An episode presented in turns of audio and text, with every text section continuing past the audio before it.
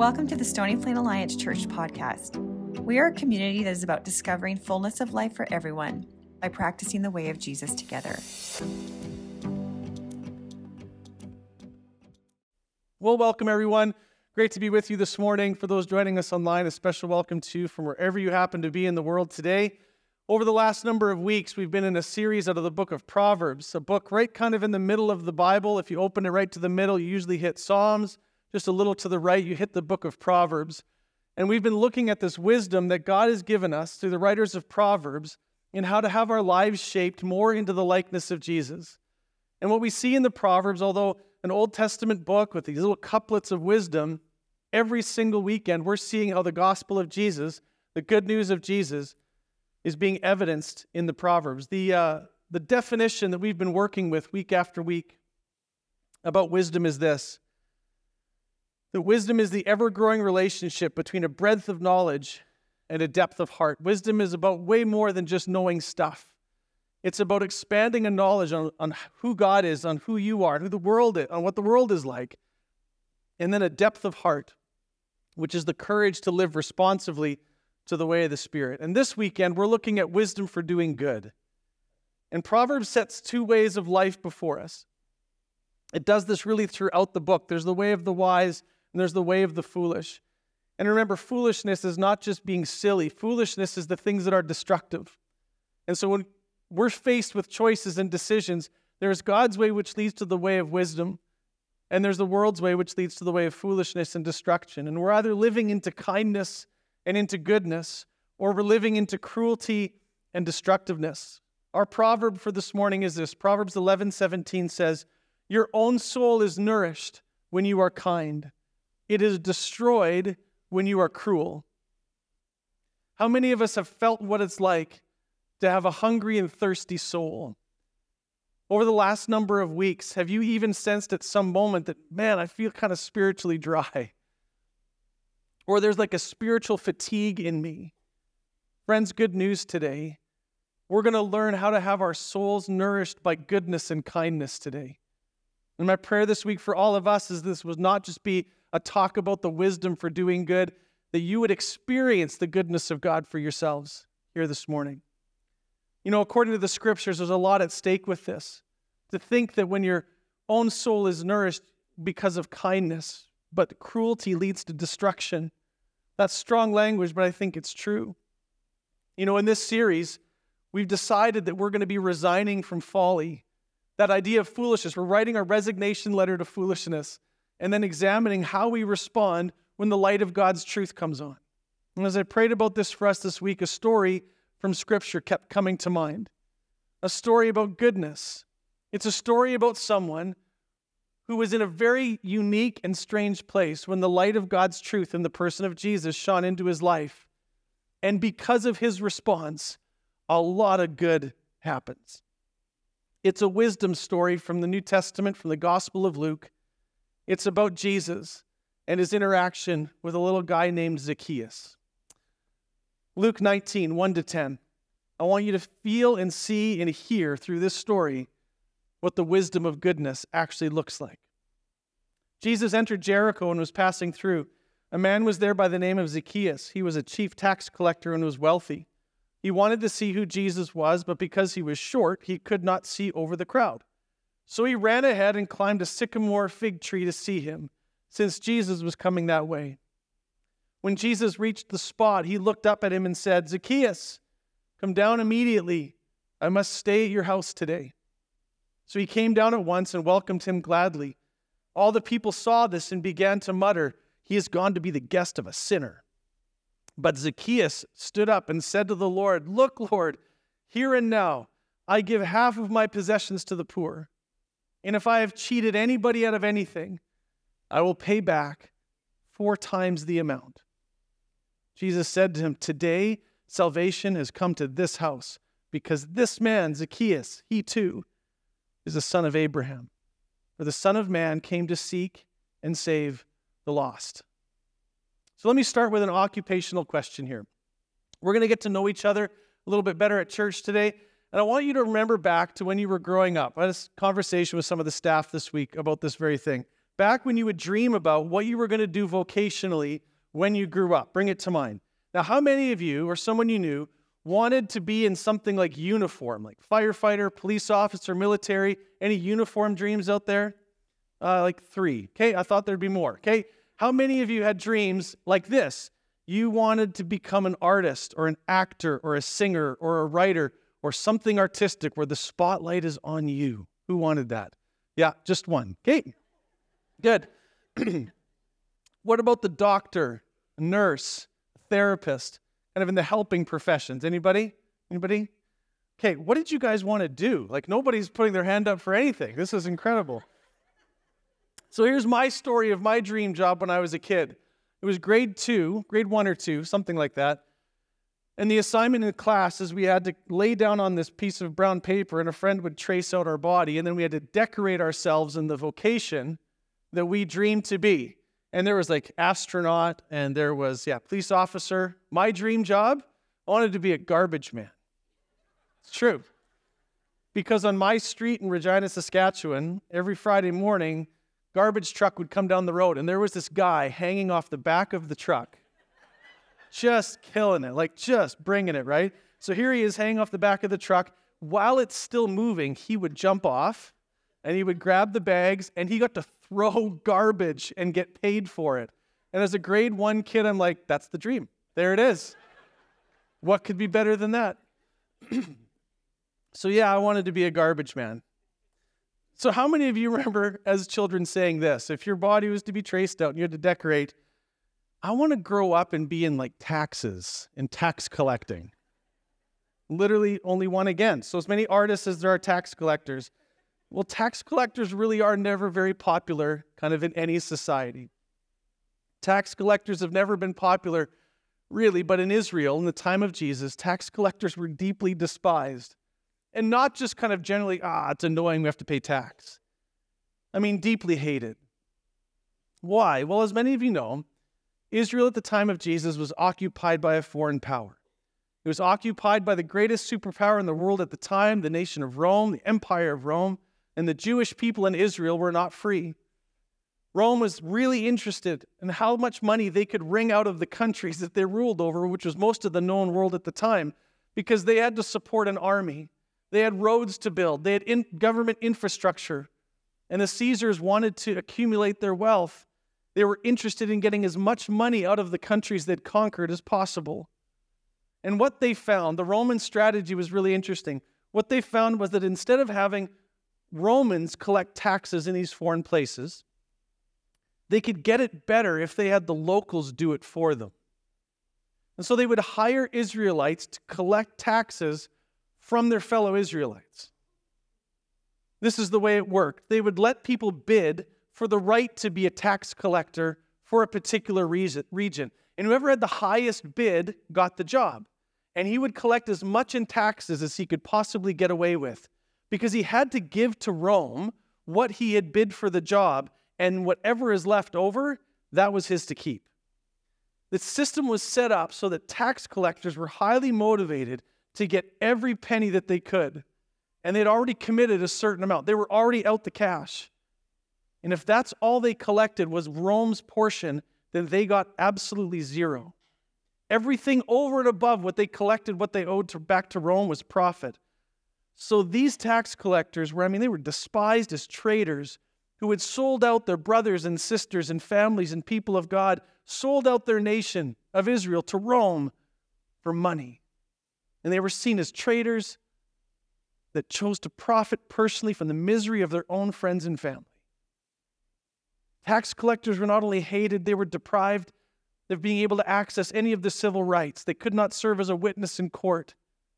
They're not allowed to serve as judges or elders or leaders in the community. A devout Israelite would not even allow the hem of his robe to come near the robe of a tax collector, lest you become unclean.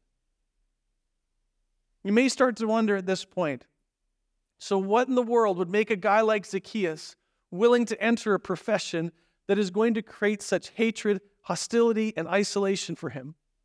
I have an idea about that. And this is just an idea. It may not be the actual thing. I can't look into Zacchaeus' heart, but this is a guess. Because when you read through the story that I just read, you know that Zacchaeus, had one particular physical characteristic prominent enough for Luke to write about it. We're told that Zacchaeus was short. And we know, all of us know, how cruel people can be in the way they treat someone who's different, especially who looks different. And maybe it was that Zacchaeus decided that he was going to show everybody who he really was and become big in the only way he knew how. Money became the guiding force and power of his life.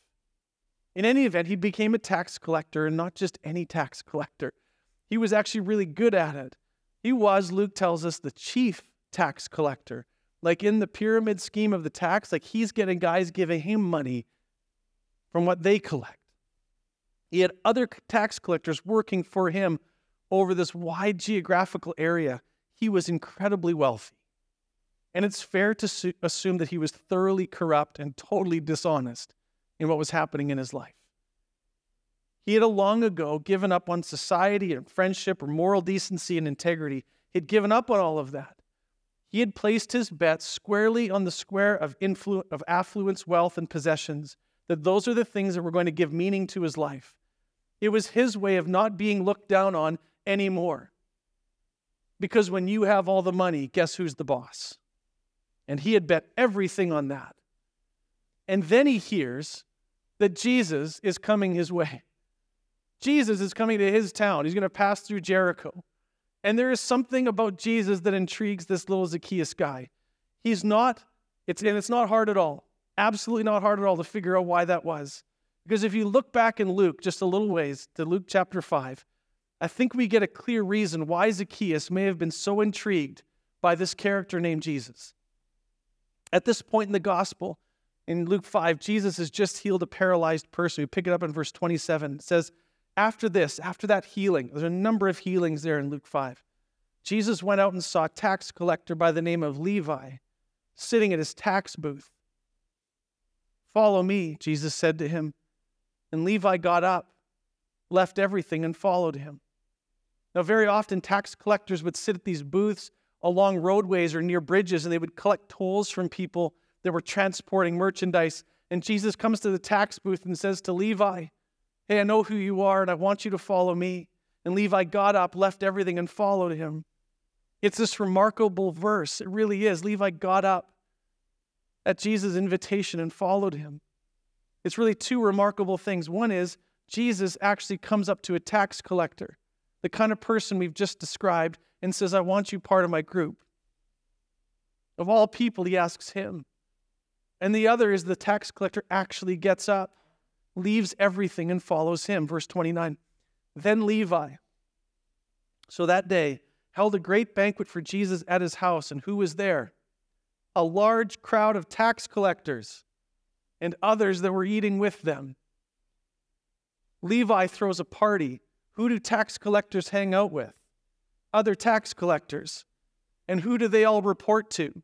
the chief tax collector, who is whom? Zacchaeus. There's this meal that happens, but the Pharisees and the teachers of the law who belong to their sect complained to his disciples, Why do you eat and drink with tax collectors and sinners? And Jesus answered them, It's not the healthy who need a doctor, but the sick. I've not come to call the righteous, but sinners to repentance. And by the way, he's actually speaking to the Pharisees at that point. You know, word about something like a meal like this gets around. This is not the kind of incident that gets hushed up. Zacchaeus has just lost an employee named Levi.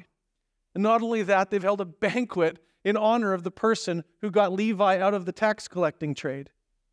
So Jesus keeps going to parties for tax collectors and calls them to be part of life with him. And Zacchaeus, I think, wants to see for himself who is this rabbi going around hanging out with the likes of us?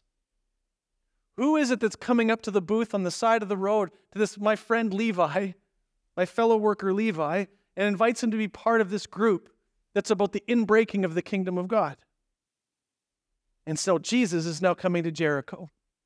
And I think Zacchaeus had already heard about Levi's supper. And he knows that Levi is no longer employed at that tax station. Jesus is coming to Zacchaeus' hometown and he wants to see Jesus for himself, but there's a crowd. There's a crowd around Jesus. Jesus' teaching and his miracles have created this frenzy. People can't get enough of the things that Jesus does and the things that he says.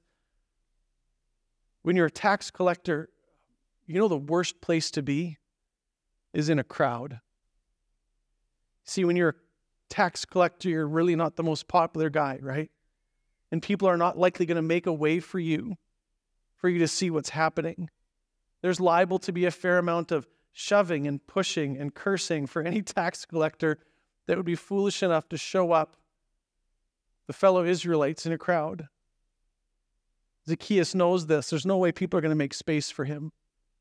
But he really wants to see Jesus. Who in the world could convince Levi to leave his, his job?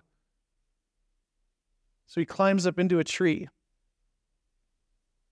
Zacchaeus, the man who has built his life of promise to elevate himself through wealth, has to climb a tree like a little kid to see over the crowd. Picture what's going on in verse 4. He ran ahead and climbed the sycamore tree to see him because he was going to pass that way. And Jesus then came to the place. Just imagine Zacchaeus for a moment with me. He climbs this tree. Zacchaeus is sitting there, and Jesus is getting closer and closer. You can hear the frenzy of the crowd around Jesus. Zacchaeus is thinking, This is a good idea I had. I just want to get a look at him. I may be even, able to hear a fair amount of what he says if he stops to talk under the shade of this tree. I'm so glad I'm hidden up here in this tree.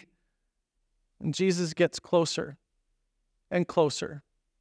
And all of a sudden, Jesus isn't only close, Jesus is standing right beside Zacchaeus' tree. And now he's not just standing beside the tree, now Jesus is looking up in the tree.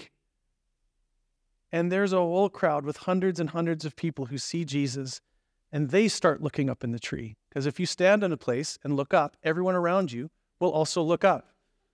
Like, what's he looking at? Does he see a bird? And then Jesus says this, this, this one word Zacchaeus.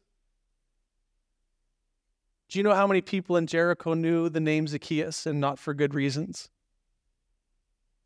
And that one word sets off a ripple through the crowd. Imagine for a moment how Zacchaeus feels. He thinks he's going to get to be able to hide in a tree and watch from a safe distance, and all of a sudden, he's the center of attention. And Jesus and everybody else in the whole world that he knows is looking up at him, sitting in a tree as he looks down at them. And I think Jesus, perhaps to maintain some dignity for him or to save some embarrassment, says, uh, Zacchaeus, come down now. Like, just come down immediately. And then notice this Jesus doesn't say, you know, I want to stay at your house, or would it be okay if I come to your house? He says, I must come to your house today. I must stay with you.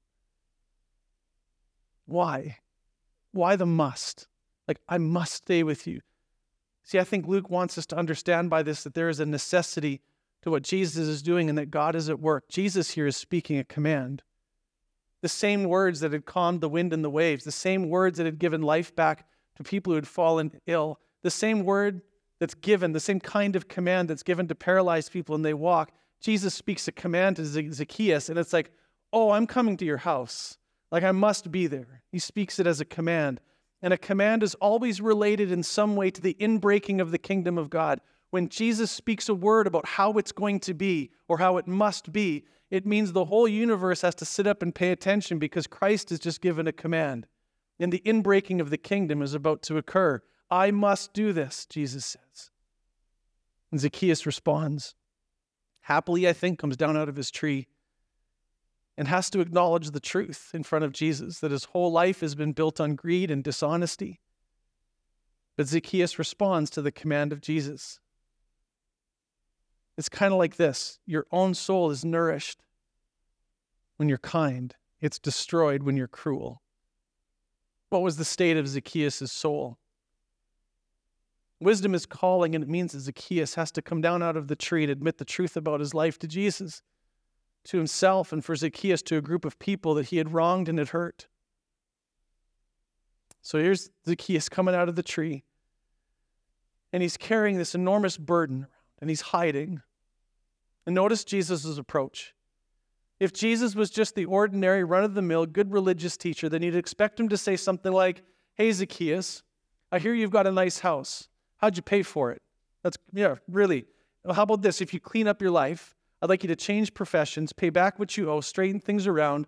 And once you've got your life in order, I'm going to come to your house. But I can't come now. I won't come now.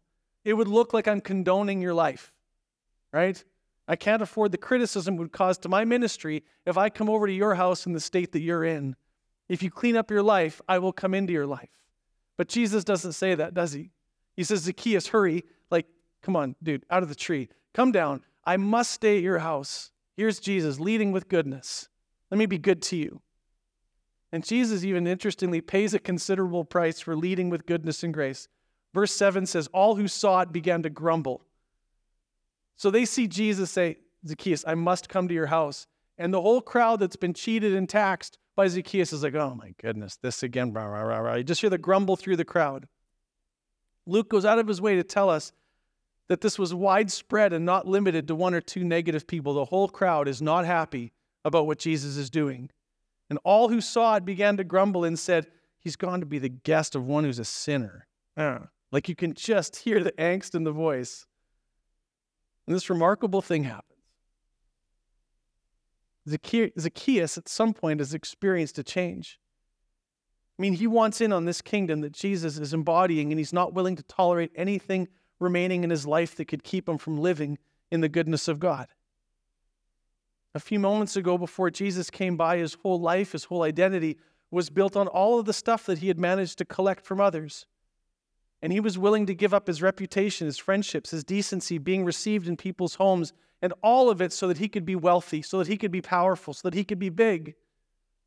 And all of a sudden, in this encounter with Jesus, he's ready to give up his wealth, the stuff he had sacrificed his whole life for, in a second in order to be with Jesus, being in an intimate relationship with Jesus, all of a sudden becomes the whole world to Zacchaeus. I mean, this is the power of an encounter with Jesus. Some of you know what this is like. I mean, like once you've heard his voice and you've sensed his goodness, and you wake up one day to the, to the realization that Jesus himself has become the true satisfaction of your soul, and now you don't want anything in your life. You can't tolerate anything that stands in the way of being close to Jesus. Has that ever happened to you? Have you really heard his voice and felt his love for you? And even in moments of deep darkness, you're like, I can't tolerate anything in my life that keeps me from Jesus because he's just that good. And Zacchaeus does this extraordinary thing. And friends, there's really great wisdom in terms of spiritual development here. Now, we have no idea if there was a conversation between Jesus and Zacchaeus, but it looks like, in some ways, the very presence of Jesus and probably what Zacchaeus had heard was enough to bring Zacchaeus out of hiding and to set his life on a whole new path. Watch this. This is so important for us. Zacchaeus stood there and said to Jesus, Look, he does two things. Let me do the second half first. He says, If I've defrauded anyone out of anything, then I'll pay them back four times as much four times. You know how wealthy this guy became? He's giving back four times the amount, but he didn't have to. By law, he was only required to pay back people what he'd taken from them with a 20% penalty. Old Testament law said that if you cheated somebody, you have to pay them back what you took from them with an additional 20%.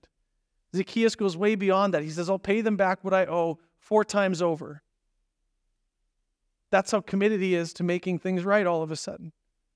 And he does this other extraordinary thing. He says, in addition to making things right with the people that I have wronged, I actually want to go beyond that.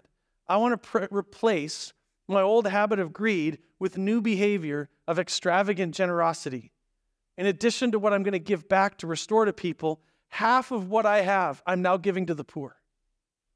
It's like this whole goodness extravaganza has been set off in Jericho. And this is what so often happens when we encounter Jesus. First, we're brought out of hiding and are captivated by God's goodness to us that He stops on His way to find us and call us by name. And then, secondly, in the presence of Christ, we feel motivated to turn from foolishness and vice and replace those things with the opposite virtues. Your own soul is nourished when you are kind, it's destroyed when you're cruel.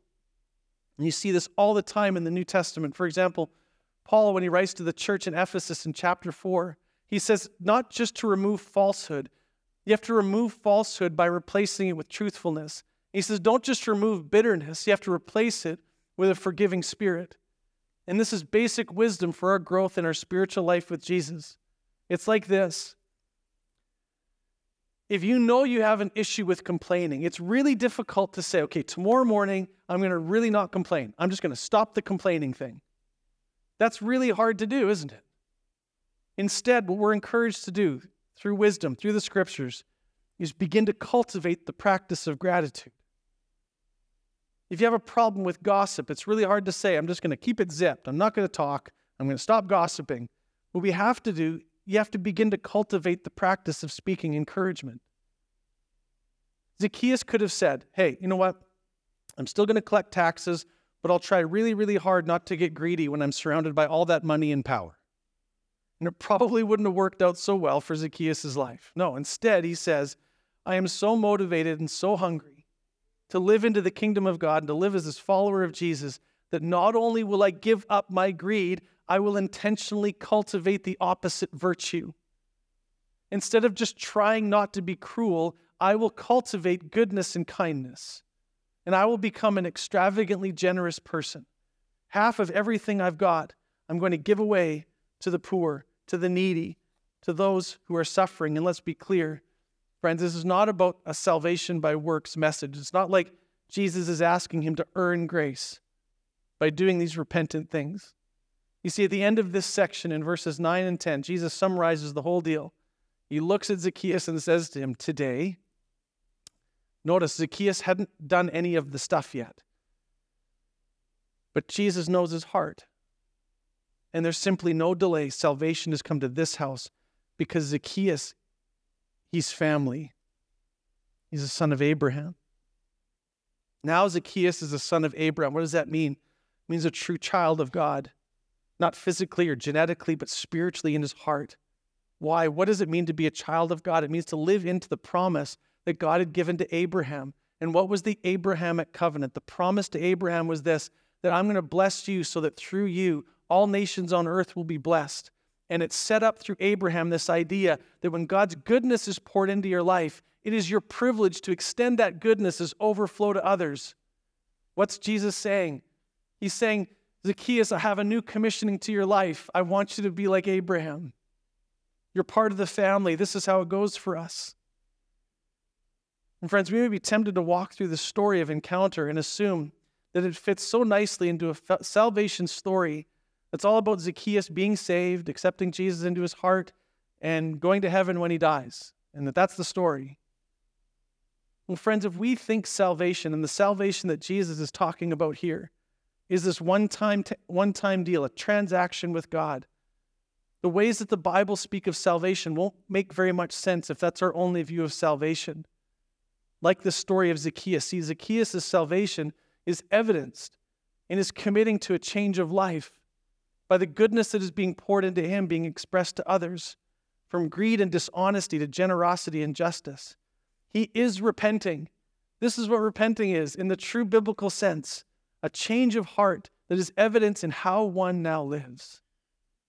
And to this change, to this evidence of a heart that has gone from being cold and hard and cruel to seeing a heart that is kind and open and good and generous. Jesus says salvation has come to this house. Zacchaeus needed salvation, no doubt, but not just for a future reality. Zacchaeus was needing saving from the cruelty of his own life he needed to be saved now. He needed to be saved from himself and the destructiveness of his own choices. And if we push that aside, we miss the great possibility of this story for all of us here and now. That salvation, the goodness of God, is something that keeps happening in our lives. It needs to keep happening as we respond to the invitations of the inbreaking of the kingdom of God that reflects the life of Jesus in us. So, what would it look like for salvation to come into your life today. Whether you've been a follower of Jesus for a minute or a hundred years or whatever else, we all need saving from something today. Because I don't just only need to be saved someday when I die, I actually need, Wade needs salvation right now, today. Every day I need to be saved from the destructiveness of my own sinful decisions and choices. We need Jesus to show, I need Jesus to show me what a repentant life looks like that's evidenced by how I treat people, how we work, how we use our money, how we worship, how we play, how we use our time. That's the salvation we see in the life of Zacchaeus as he comes to Jesus.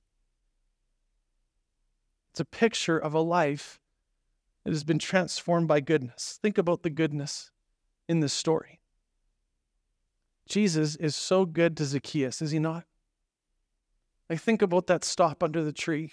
He calls him down and says, I'm command, I must go to your house. I'm with you. Jesus is so good to Zacchaeus. And then Zacchaeus becomes so good to others. And I want to ask this question. Think about this with me. Is it possible that as Jesus came into Jericho, he saw a lot of suffering? And is it possible that Jesus really wanted to bless as many people as possible in that area of Jericho? And so the way he chose to do it was through getting Zach in on the goodness train. Like, let's free up the stuff that Zacchaeus has taken for himself. I need to set someone free so that the overflow of goodness and justice can come to the poor of Jericho. Is it possible in this whole inbreaking of the kingdom? This was way more than I need to set Zacchaeus free. It was that. But in setting the one free, goodness starts to overflow to the whole region economically, spiritually. And friends, I think it's how the wisdom of goodness, goodness is experienced in the kingdom of God. We sung about it this morning, we talk about it a lot. The testimony is this God is so good to us and not just for some future reality. God is good right now. And out of the overflow of goodness and kindness to us, we can be good to those around us. So, the question that sits with Zacchaeus, the question that sits with us is what's been stopping goodness from throw, flowing through our lives?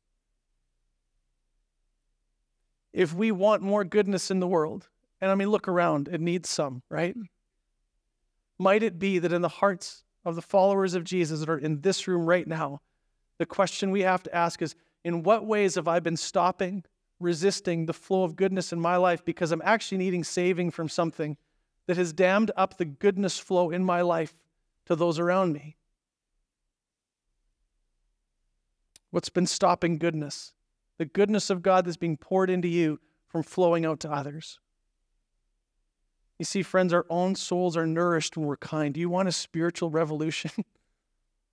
I want to know what it's like to live in the goodness of God and have that flow to others and the evidence and testimony of changed lives all around you. Our souls are nourished when we're kind. God is being kind and gracious to us today. What obstacles got to come out of the way so that that goodness can flow to others? It's what Jesus is doing. It's how he's calling us into his kingdom.